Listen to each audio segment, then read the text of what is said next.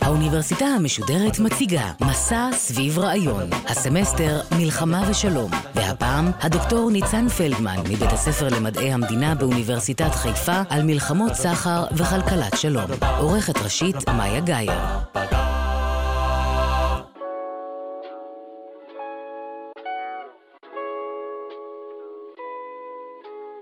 שלום לכם, שמי ניצן פלדמן ואני חוקר ומרצה במחלקה ליחסים בינלאומיים בבית ספר למדע המדינה באוניברסיטת חיפה. במחקריי אני עוסק בכלכלה פוליטית בינלאומית, שזהו תת-ענף בדיסציפלינת היחסים הבינלאומיים, שבוחן כיצד תופעות כלכליות משפיעות על היחסים בין מדינות, וכיצד היחסים בין מדינות משפיעים על תופעות ומוסדות כלכליים. באופן ספציפי, המחקר שבו אני עוסק בימים אלו, בוחן כיצד הסחר בין מדינות משפיע על היחסים הפוליטיים שלהם. מחקרים אלו והספרות העשירה בנושא יכולים לעזור בניתוח מלחמת הסחר שהולכת וצוברת תאוצה בימים אלו, ועל כך אבקש לדבר בהרצאה הקרובה. We're going to start today covering the blowback from President Trump's trade wars launched against multiple countries. Trade wars are good and easy to win, President Trump tweeting early Friday morning. Treasury Secretary Mnuchin says the trade war with China is, quote, on hold. Game on here. A trade war between the United States and China is here. It's real. At the stroke of midnight, the U.S. hit China with tariffs on $34 billion worth of goods. China immediately responded with its revenge tariffs of equal value, accusing the U.S. of launching the largest trade war in economic history and calling America trade bullies. מאז היבחרו של דונלד טראמפ לנשיאות ארצות הברית, הפך המונח מלחמת סחר לאחד הביטויים הנפוצים ביותר בכותרותיהם של העיתונים והאתרים הכלכליים ברחבי העולם. מחלקות המחקר של רוב המוסדות הכלכליים הבינלאומיים הציבו בהערכות השנתיות לשנת 2019 את מלחמת הסחר בראש רשימת הגורמים המגבירים את חוסר הוודאות במערכת הכלכלית הבינלאומית. החשש של מרבית הכלכלנים הוא שהמתח הכלכלי-פוליטי ברחבי העולם יוביל להעלאה משמעותית של מכסים ולנקיטת צעדי מדיניות נוספים שיפגעו בסחר הבינלאומי, מה שיפגע בצמיחה הכלכלית העולמית.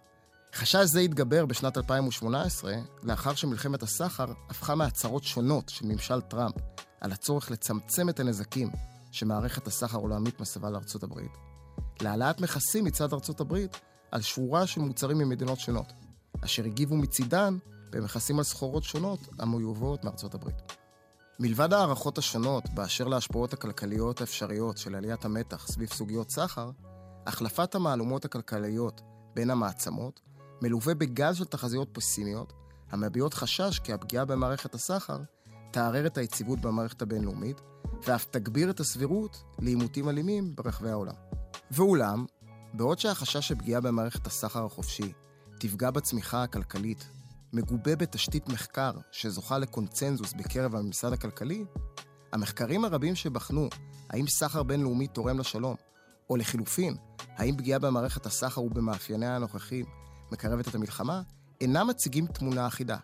למעשה, השאלה כיצד סחר משפיע על היחסים בין מדינות היא אולי אחת השאלות הוותיקות והכי שנויות במחלוקת בקרב חוקרי היחסים הבינלאומיים.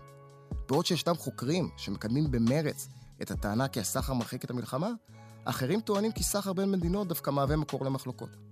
בהרצאה זו נבחן, אם כך, כיצד התפתח הרעיון שסחר יכול להוות גורם מייצב, ונעמוד על הביקורות לא זכתה התפיסה האופטימית זו לאורך השנים. ההרצאה תבחן כיצד הרעיונות השונים בנושא השפיעו על עיצוב המדיניות והמציאות, וכיצד הם הושפעו מהן בנקודות זמן היסטוריות שונות. לאחר שנכיר את התשתית התאורטית והאמפירית של הספרות העשירה בנושא, ננסה לזהות מהם המשתנים והתופעות עליהם עלינו לתת את הדעת בבואנו לנסות לנתח את ההשלכות האפשריות של מלחמת הסחר על היציבות הבינלאומית. מרבית המחקר שמקדם בימים אלו את הטענה כי גלישה למלחמת סחר עלולה לפגוע ביציבות הבינלאומית, מתבסס על ההיגיון הוותיק שקודם במאה ה-18 וה-19 על ידי הכלכלנים המדיניים הקלאסיים, אשר הפיצו את בשורת הסחר החופשי. כלכלנים אלו יצאו נגד התפיסה המרקנטליסטית שהעמידה את עוצמתה הכלכלית של המדינה כיעד במדיניות הסחר.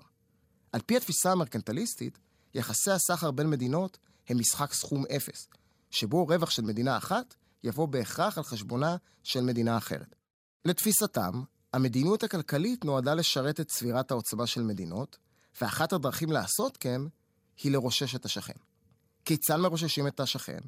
מקטינים ככל האפשר את היבוא ממנו, ומנסים למכור לו עבור זהב כמה שיותר מוצרים, מלבד מוצרים שיאפשרו לו להגדיל את עוצמתו, כגון נשק או טכנולוגיות. כאמור, עמדה זו, שהייתה למעשה העמדה הדומיננטית החל מהקמת מוסד המדינה, אותגרה על ידי הכלכלנים הקלאסיים. אותם כלכלנים טענו כי הסחר בין שתי מדינות מגדיל את רווחתם, ומשום כך אסור לחשוב עליו כעל משחק סכום אפס, אלא דווקא כעל תהליך שמטיב עם כל הצדדים שלוקחים בו חלק. אדם סמית, השם המזוהה ביותר עם הכלכלנים המדיניים הקלאסיים, מציג עוד ב-1776, בתחילת ספרו עושר האומות, את רעיון ההתמחות. סמית מתאר את רשמיו מביקורו במפעל סיכות, שבו תהליך הייצור מתחלק בין פועלים המתמחים בפעולות ספציפיות. קבוצת פועלים אחת אחראית על הלחמת הסיכות, אחרים על אישור הסיכות, וקבוצת פועלים אחרת אורזת את הסיכות. לטענתו, תפוקה הנשענת על תהליך ייצור מסוג זה גבוהה פי כמה לעומת מצב שבו כל פועל היה לוקח חלק בכל אחד משלבי הייצור של הסיכות. אותו רעיון תקף למדינות. אם כל מדינה תתמחה בייצור המוצרים שבה יש לה יתרון ותסחור עם מדינות אחרות, כל המדינות שיהיו שותפות בתהליך ייהנו מעלייה ברווחתן הכלכלית. עיקרון זה שודרג כמה עשרות שנים מאוחר יותר על ידי הכלכלן דיוויד ריקרדו, שהציג את רעיון היתרון היחסי. ריקרדו טען כי גם כאשר לפועלים במדינה מסוימת יש יתרון מוחלט בייצור שני מוצרים על פני מדינה אחרת, הסחר בין מדינות ישפר את רווחתן, במידה והמדינות יתמכו בייצור המוצרים שבהם יש להם יתרון יחסי. על פי הדוגמה של ריקרדו, השאלה אינה אם הפועל האנגלי מייצר ביעילות רבה יותר יין או כותנה לעומת הפועל בפורטוגל, אלא כמה כותנה לא יוצרה כאשר הפועל האנגלי מופנה לייצור היין. כיוון שייצור יין על ידי פועל אנגלי גורר הפסד של יחידות כותנה רבות, עדיף שהפועל האנגלי ייצר כותנה שתימכר לפורטוגל עבור יין. רעיונות אלו השפיעו משמעותית על מדיניות הסחר של בריטניה ושל מדינות אירופה במאה ה-19, והן התחילו להוריד מכסים על מוצרי חקלאות ומאוחר יותר על מוצרים תעשייתיים. התפשטות הסחר במאה ה-19 לופתה בתקווה שהסחר יקדם את השלום. מדינאים ואינטלקטואלים רבים טענו כי ברגע שיתרונות הסחר יופנמו והמדינות והציבור יווכחו שהסחר מגדיל את רווחתם הכלכלית, המנהיגים יחששו ממלחמה עם שותפת סחר אשר תפגע ברווחה הכלכלית שהסחר מעניק. כלומר, ככל שהסחר בין צמד מדינות יהיה משמעותי יותר, כך העלות של מלחמה תעלה, ומכאן שהסיכוי שמלחמה כזו תפרוץ, ירד. טענות ברוח זו הוצגו במספר ספרים מכוננים בתקופה שבה פרח הסחר בשלהי המאה ה-19 ובתחילת המאה ה-20. אחד מרבי המכר של תחילת המאה ה-20 נכתב על ידי האינטלקטואל האנגלי נורמן אנג'ל, שפרסם בשנת 1910 את ספרו "האשליה הגדולה". מהי אותה אשליה? האשליה היא שיש רווח ממלחמה. אנג'ל טוען כי בעולם הגלובלי ששרר בתחילת המאה, אין כל רווח ממלחמה.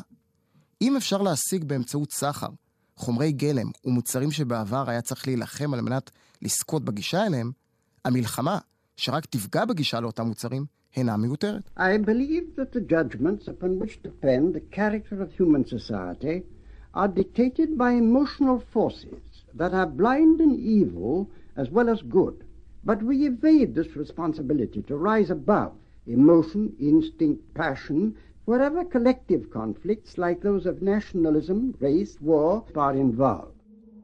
אלא שפריצתה של מלחמת העולם הראשונה, כארבע שנים בלבד לאחר פרסום הספר, לימדה רבים כי האשליה הגדולה היא דווקא האמונה האידילית, ששיקולי רווח כלכליים הם גורם מספיק בכדי לבטל את האפשרות למלחמה בין מדינות.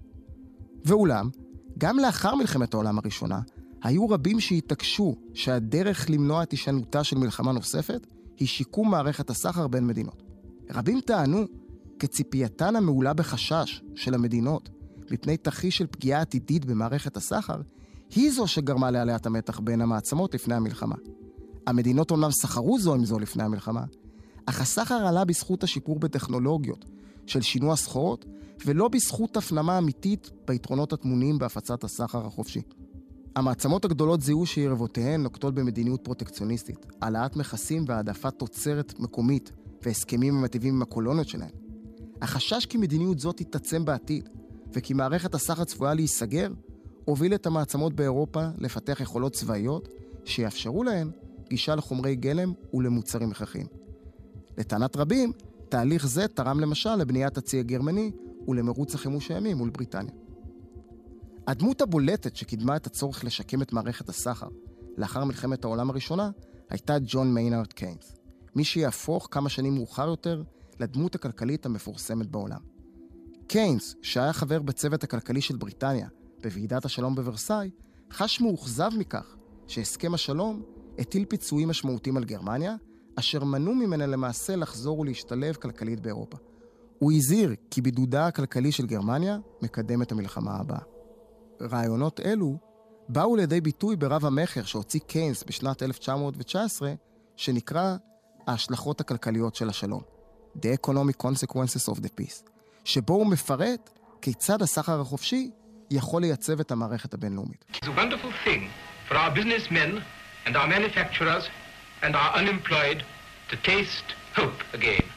But they must not allow anyone to put them back in the gold cage where they have been pining their hearts out all these years.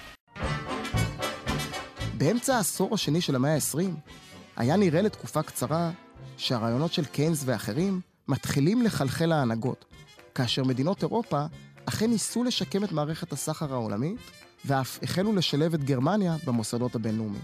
ואולם, הניסיונות השונים למסד את המערכת הכלכלית הבינלאומית לא תפסו תאוצה.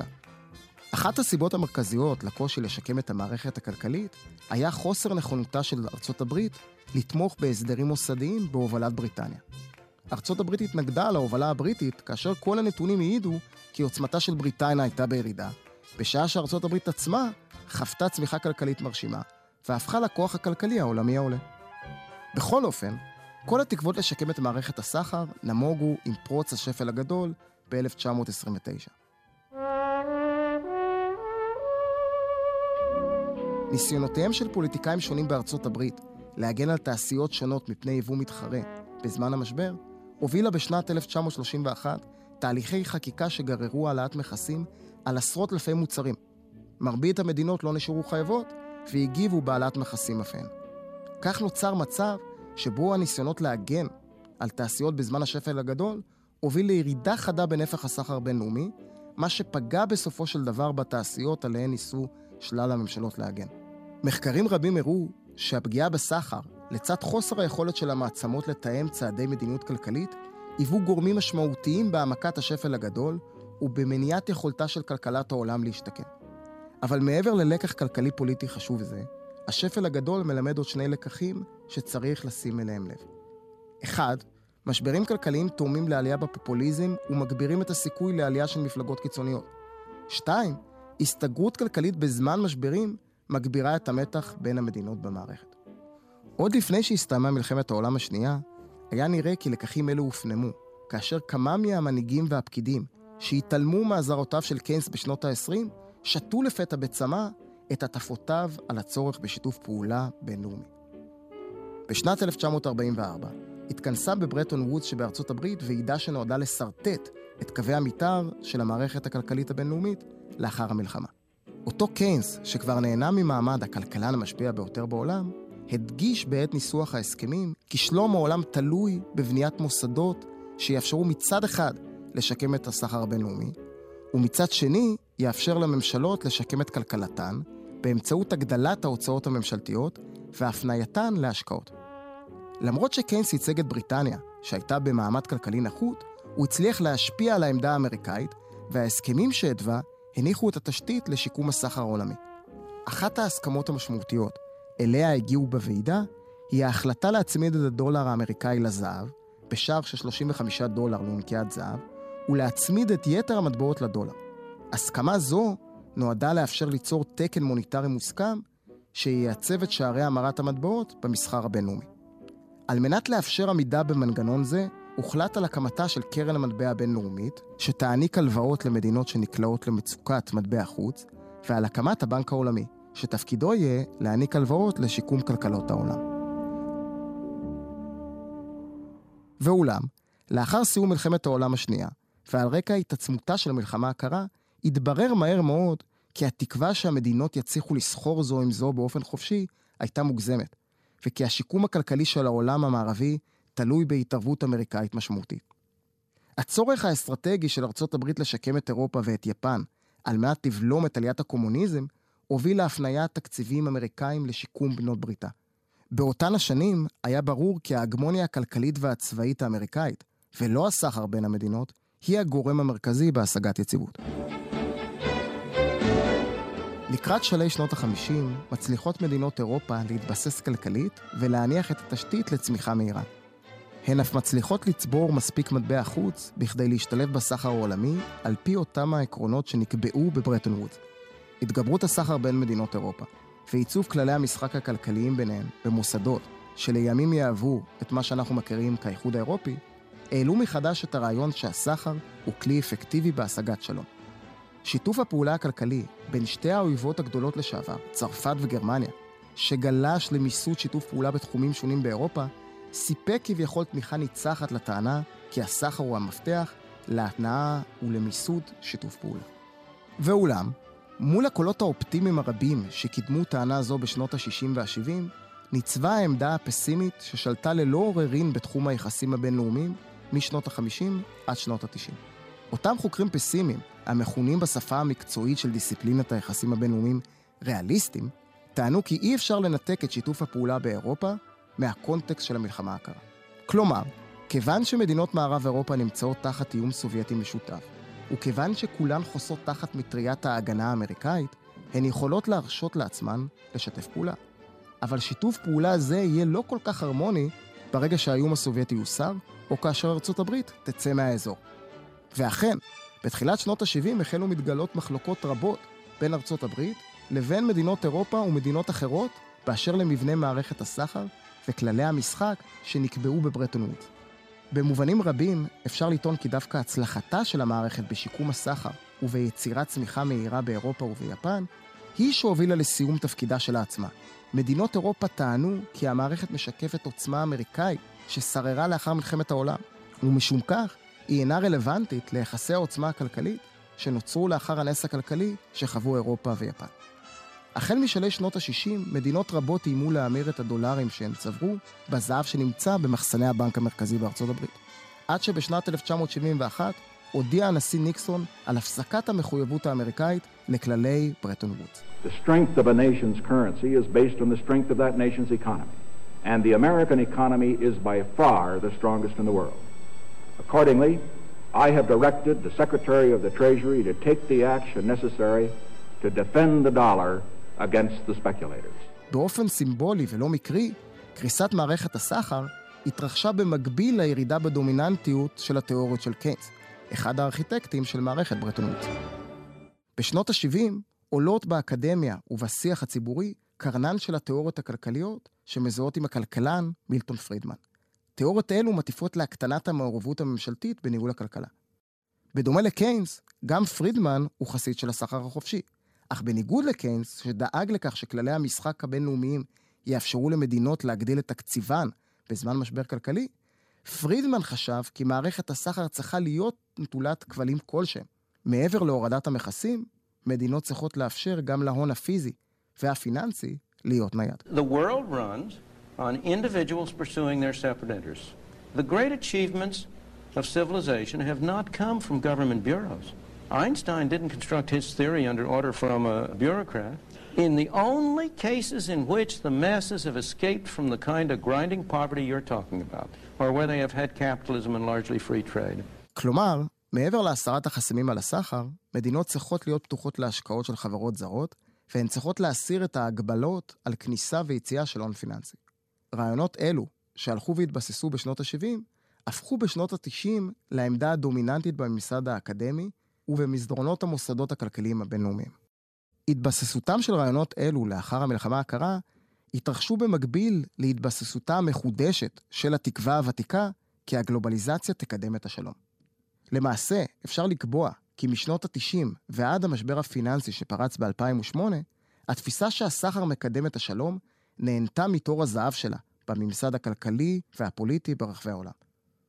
ולראיה, מי שייכנס לאתר קרן המטבע הבינלאומית, או לאתר של ארגון הסחר העולמי, יגלה כי מעבר לטענה כי סחר מקדם את הצמיחה הכלכלית, המוסדות הכלכליים מקדמים בגאון את הטענה כי הסחר וההשקעות מקדמים את השלום. בניגוד לתקופות עבר, שבהן טענה זו הייתה יכולה להיות מגובה רק ברעיונות פילוסופיים או תיאורטיים שנוסחו ברהיטות, מי שתולה תקווה בתכונותיו המייצבות של הסחר, יכול להישען כיום על מחקר אמפירי ישיר. סיום המלחמה הקרה לווה בגל של מחקרים שניסו לבחון בכלים סטטיסטיים את הטענה שסחר, דמוקרטיזציה וחברות במוסדות בינלאומיים תורמים לשלום. שלושת המשתנים הללו נקראים המשולש הקנטיאני, כיוון ששלושתם הוצגו כגורמים מייצבים עוד בשנת 1795 בספרו של עמנואל קאנט, לשלום הנצחי. משנות ה-90 של המאה הקודמת ועד ימינו, התפרסמו עשרות רבות של מחקרים שדיווחו על קשר סטטיסטי שלילי ומובהק בין סחר דו-צדדי בין מדינות לבין הסבירות שהן יילחמו זו בזו. המחקרים טוענים כי גם כאשר מנטרלים את השפעת הדמוקרטיה או את החברות המשותפת במוסדות בינלאומיים, עדיין אפשר לזהות כי הסחר תורם להקטנת הסבירות למלחמות בין מדינות. ממצא זה תומך באותו היגיון ליברלי ותיק, לפיו מדינות לא ירצו להילחם עם שותפות סחר מרכזיות, כיוון שהן יחששו שהמלחמה תפגע בפירות הסחר. בשנים האחרונות, המחקר בנושא מציג ממצאים אמפיריים המלמדים כי ככל שמדינות יהיו פתוחות לסחר בכלל ולתהליכי גלובליזציה נוספים, כך הן יהיו יותר מרוסנות בבואן להתנהל בזירה הבינלאומית. כיוון שנחששו כי מלחמות יפגעו בסחר ובהשקעות שלהן מול צדדים שלישיים שאינם מעורבים ישירות במלחמה.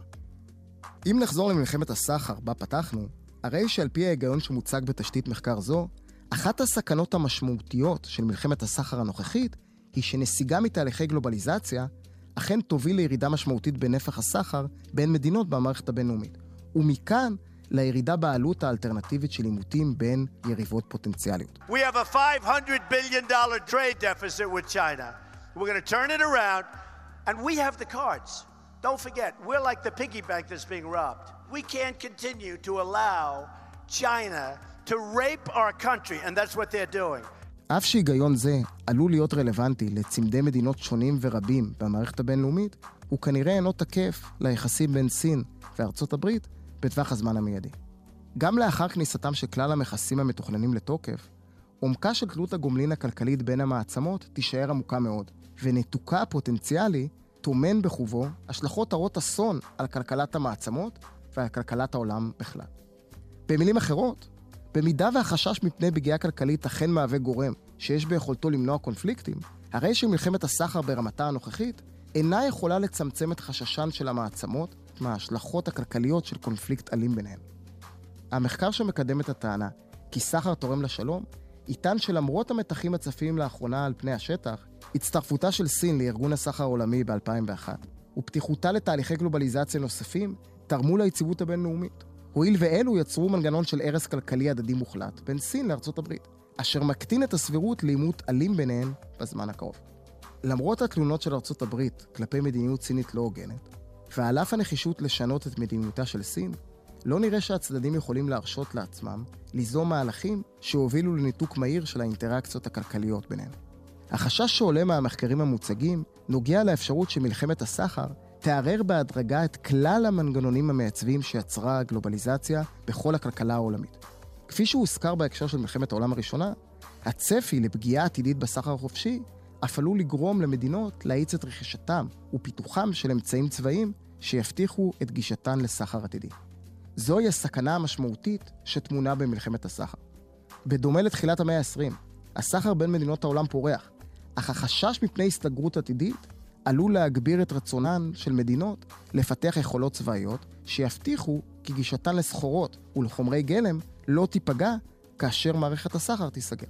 תהליך זה עשוי לגרום להתגברות של מרוצי חימוש ברחבי העולם שעלולים לצאת מכלל שליטה. כאמור, לצד המחקרים הללו, קיימים מחקרים רבים המאתגרים את הטענה שסחר מקדם שלום.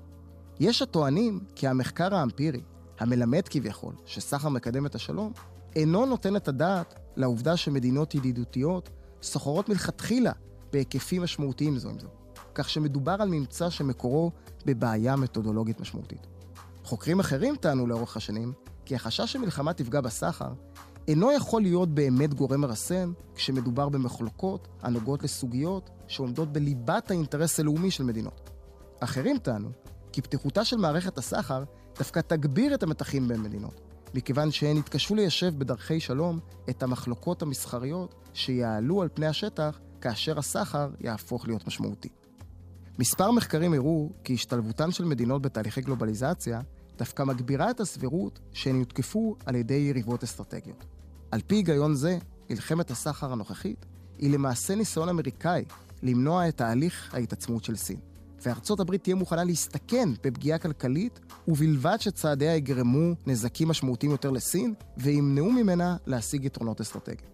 כלומר, ארצות הברית מוכנה לספוג עליית מחירים ולהסתכן בירידה מסוימת בייצוא, בכדי לפגוע במנהיגות הכלכלית והפוליטית שסין מנסה לקדם באמצעות יוזמות כגון חגורה אחת דרך אחת, יוזמה שמוכרת גם כחגורת דרך המשי הכלכלית של המאה ה-21. בנוסף, ארצות הברית מנסה למנוע את ההתעצמות הסינית הפוטנציאלית בעקבות שאיפותיה להזניק את הטכנולוגיה של התעשייה הסינית. כלומר, זהו למעשה חלק מן המאבק הרחב על ההגמוניה העולמית בין המעצמות. כפי שאפשר להבחין, למרות המחקר הרב בנושא, קשה להצביע בביטחון על ממצאים חד משמעיים המלמדים כי ירידה אפשרית בנפח הסחר הבינלאומי אכן מקרבת את העולם לעימות צבאי. יהיה זה נימה אפוא לטעון כי מלחמת הסחר מבשרת על פגיעה בשלום העולמי. ואולם, המחקרים הרבים בנושא והניסיון ההיסטורי מלמדים כי עליית הציפיות והחששות מפני התגברות מלחמת הסחר עלולות בהחלט להיות נבואה המגשימה את עצמה, ולהוביל לפירוק הדרגתי של מערכת הסחר העולמית, שארצות הברית בנתה בתקופה שהיא עצמה הייתה מחויבת לסחר החופשי. כמעט כל החוקרים שהוצגו לאורך הרצאה זו היו מסכימים כי לתהליך זה השלכות רחבות בהרבה מסוגיות כלכליות, ושפירוקה של מערכת הסחר מבשרת על שינוי הסדר הגלובלי כפי שהתרגלנו להכיר אותו. על השאלה האם מדובר בהכרח בתופעה שתפגע בשלום העולמי, קשה יותר להשיב.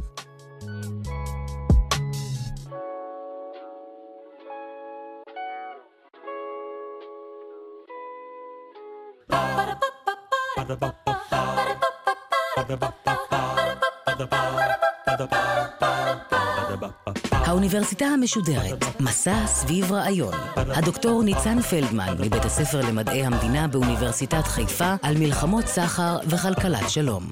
עורכת ראשית, מאיה גאייר. עורכות ומפיקות, נעמי שלו ונוגה סמדר. האוניברסיטה המשודרת, בכל זמן שתרצו, באתר וביישומון גלי צה"ל ובדף הפייסבוק של האוניברסיטה המשודרת.